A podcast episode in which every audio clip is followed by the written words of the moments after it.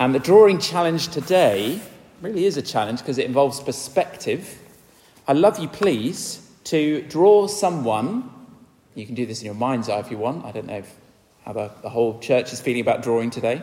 Someone looking down over the top of a well.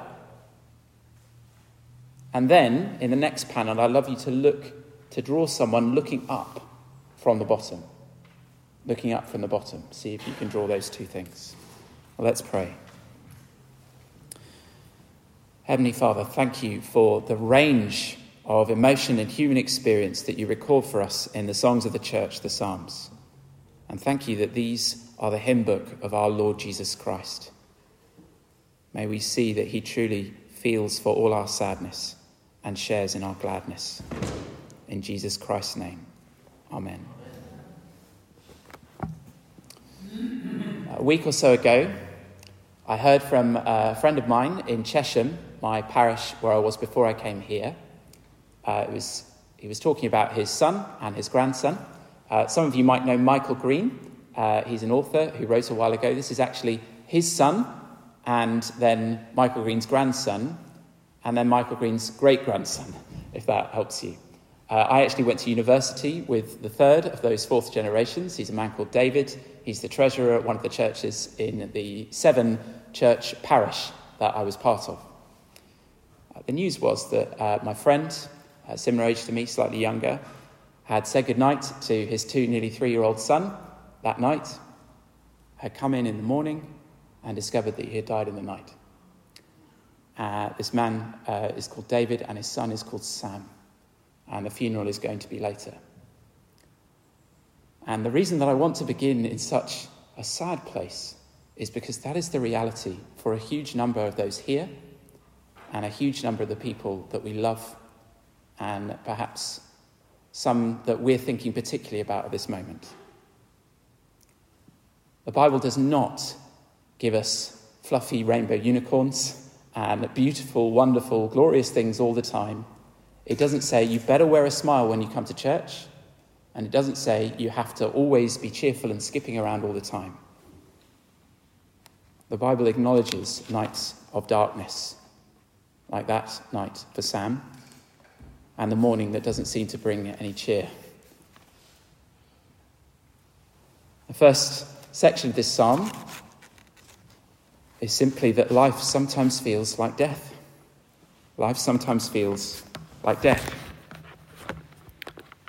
We look through the psalm, we see that this son of Korah describes his life as full of troubles.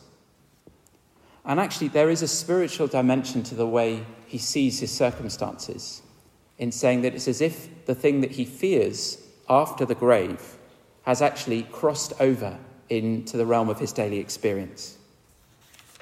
He is breathing, but he might as well not be. And that's the feeling that he has. Verse 4 I'm as good as dead, like a strong man with no strength left. Verse 5 is actually talking in a more mysterious way than the translation we have in front of us appears, because the Hebrew conception of the grave was like a place. It was somehow the existence of people who've died continue, but barely. If any of you know the stories of the Odyssey uh, or of the Greek myths, when people visit Hades, uh, in the Greek translation of the Old Testament, uh, the word Hades is used here. And it is both a god, a kind of spiritual being who is responsible for that realm of the dead, equated in Christian theology, sort of with the devil, but not really. But much more, it's like a personification of the whole idea of darkness, shadow, mystery that surrounds death. It's not just talking about the physical side of it, which is what we often focus on with our medicalized and materialist society. It's much more talking about the sort of poetic but mysterious, you know, the Grim Reaper kind of idea, this notion that at any point our life could be cut short and we will be left in darkness and shadow. And he's using all that imagery, that sense of the kind of fear we have, typified really in horror films and all that kind of stuff, in Indiana Jones, even, when suddenly there's a jump scare, he's rooting around in a temple suddenly, and then a skeleton appears, and you're all supposed to jump. That, that's the kind of atmosphere. It's what is this mysterious thing that awaits us at some point and we don't really understand, shrouded in mystery and causing terrible grief when we're living and experiencing it, but completely mysterious when we have to experience it ourselves. And he's saying that all that is encroaching on what should be good and enjoyable and life giving now. There's a reason that this psalm has been often referred to by Christians as an accurate description of depression. I don't know if that is a situation that you have experienced yourself or may even be in now. But it's so important as we read this psalm to notice the Bible is not unrealistic about that. It doesn't sugarcoat how our experiences can become dark and difficult. But the thing that perhaps is most troubling for us as we read these first few verses is that the psalmist lays the situation at God's feet. He says, You've done this. He says, The reason that I'm feeling like this is because you have made a decision. He doesn't blame himself. There's no record here of him having done anything evil, particularly. This isn't a response of punishment. This isn't people getting what their actions naturally lead to, the kind of comeuppance of the villain at the end of a film. This is someone who, as far as possible, is constantly calling out to God. And yet, this is their experience. Very first thing we need to look at when we look at this psalm, the thing that you may not expect to hear in church, but it is important that we acknowledge, is sometimes life feels like death.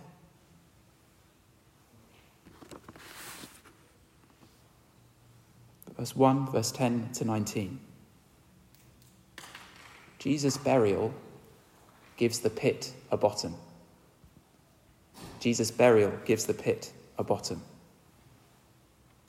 It is striking how the psalm begins. The situation is as we have described. It is as dark as it could possibly be. It is the way that we have felt sometimes and we hope we won't feel again.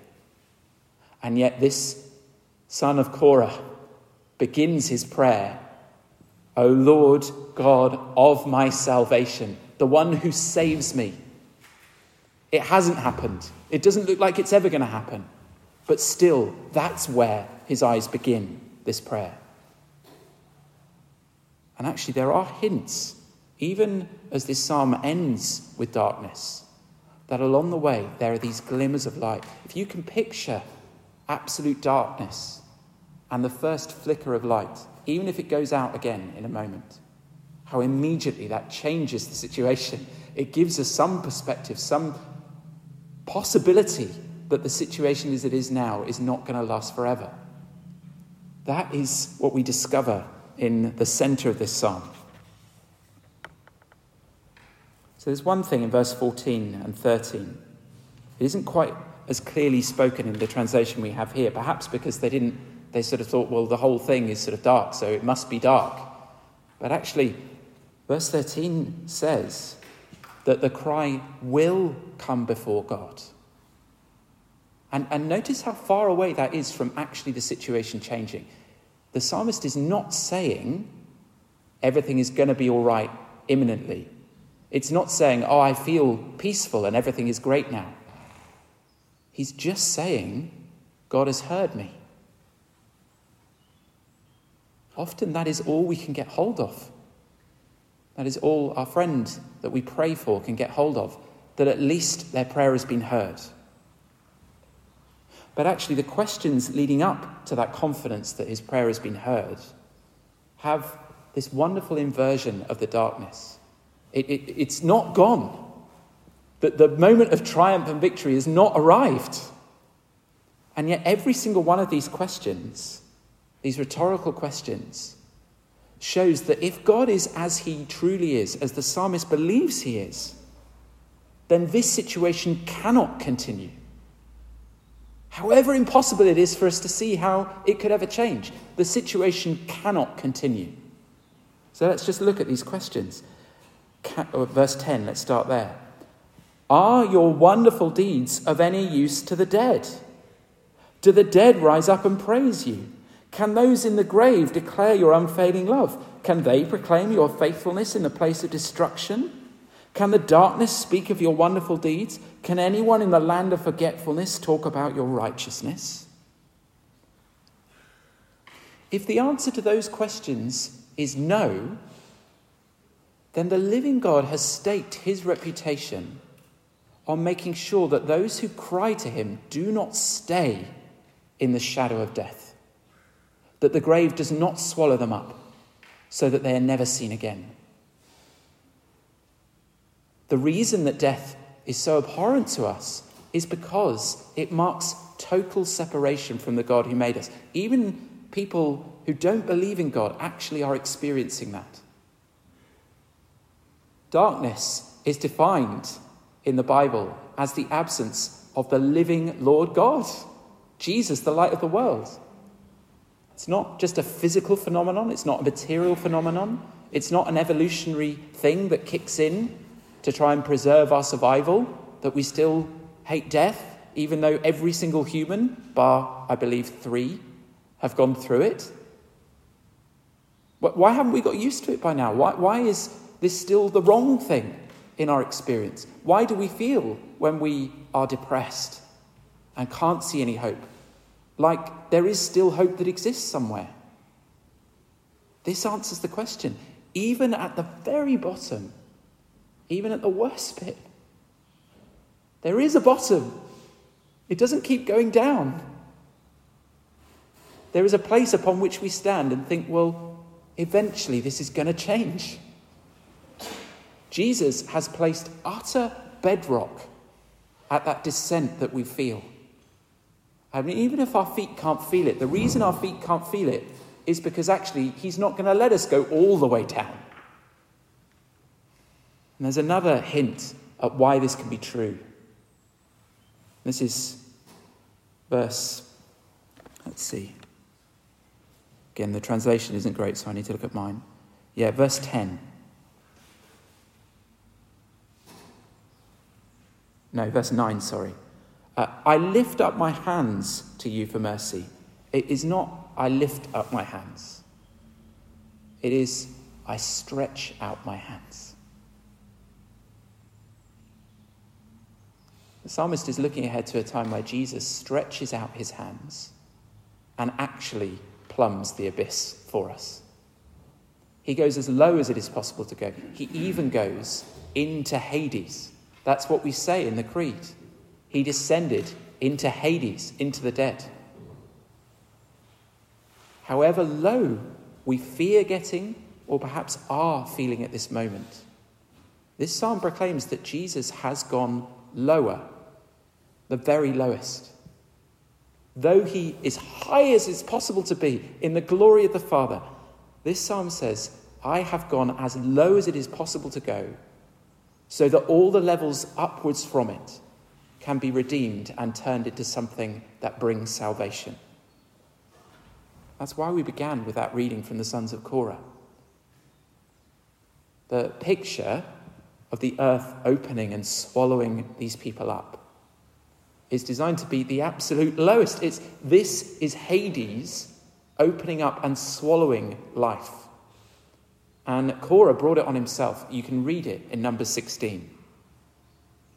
But we get this detail a long time after the actual record of the event in a genealogy.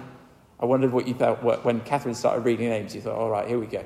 Well, no, that verse, it, it simply says the line of Korah did not die out. So you look at a situation that could not be worse. You have people literally falling into the belly of the earth being taken down alive into the grave.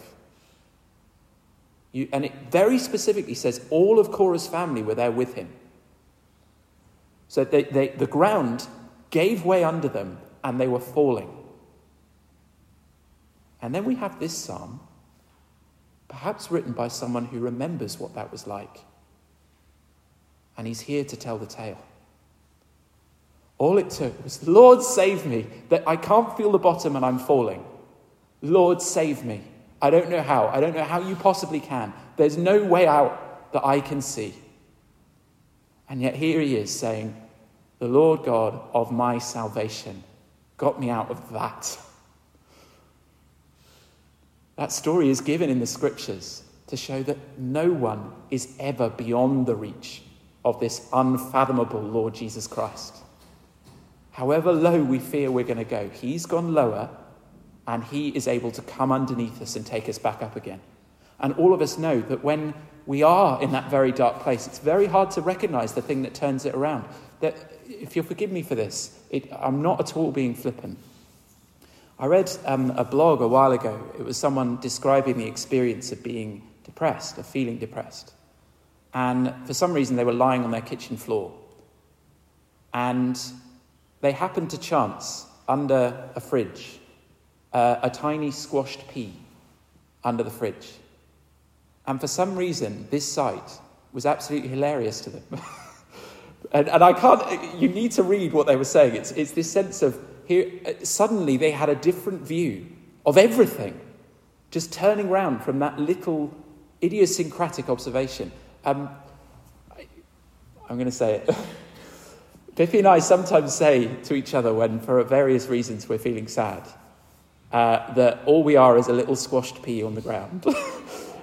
and that often just is enough to switch, to switch it round. Nothing's changed about the situation. Nothing's changed. But it now feels like we're looking upwards rather than looking downwards. That is what this psalm is for, and that is what Jesus being buried in the tomb is for. To say that there can be that flip. The difference between before and after it is almost nothing. It feels just as dark as it did before. But the flip has happened. And the guarantee for each of us, whatever darkness we face, is the flip has happened. I want to tell you something more about Sam. The night before he died, he pointed at a picture of a cross and said, Jesus is Lord. And when his dad was going to read the Bible to him, he wouldn't let him read anything except the story about the resurrection. so he's with Jesus now. He's with Jesus now. And we're left in the pit in the darkness. But he's with Jesus. That's what we're doing now. We're remembering death. We're remembering a guy who died at the absolute bottom of a pit. And we're receiving it into ourselves as the guarantee of our eternal life. That is what Christianity is about. There is no darkness that can overcome us because Jesus has gone lower and has gone as high as it's possible to go.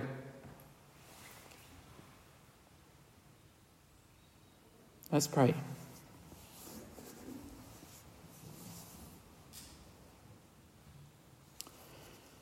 Heavenly Father, please, whatever darkness lies ahead of us, would you give us that view from the bottom that looks upward to eternal life, eternal glory, eternal ascent, as high as it's possible to go, seated with Jesus at your right hand? And we pray that particularly for others for whom it is often so much harder to watch on the outside, feeling powerless. When we have felt it ourselves, Heavenly Father, would you meet us and visit us and save us? But particularly, would you visit and save those people we think of now? In Jesus Christ's name, Amen.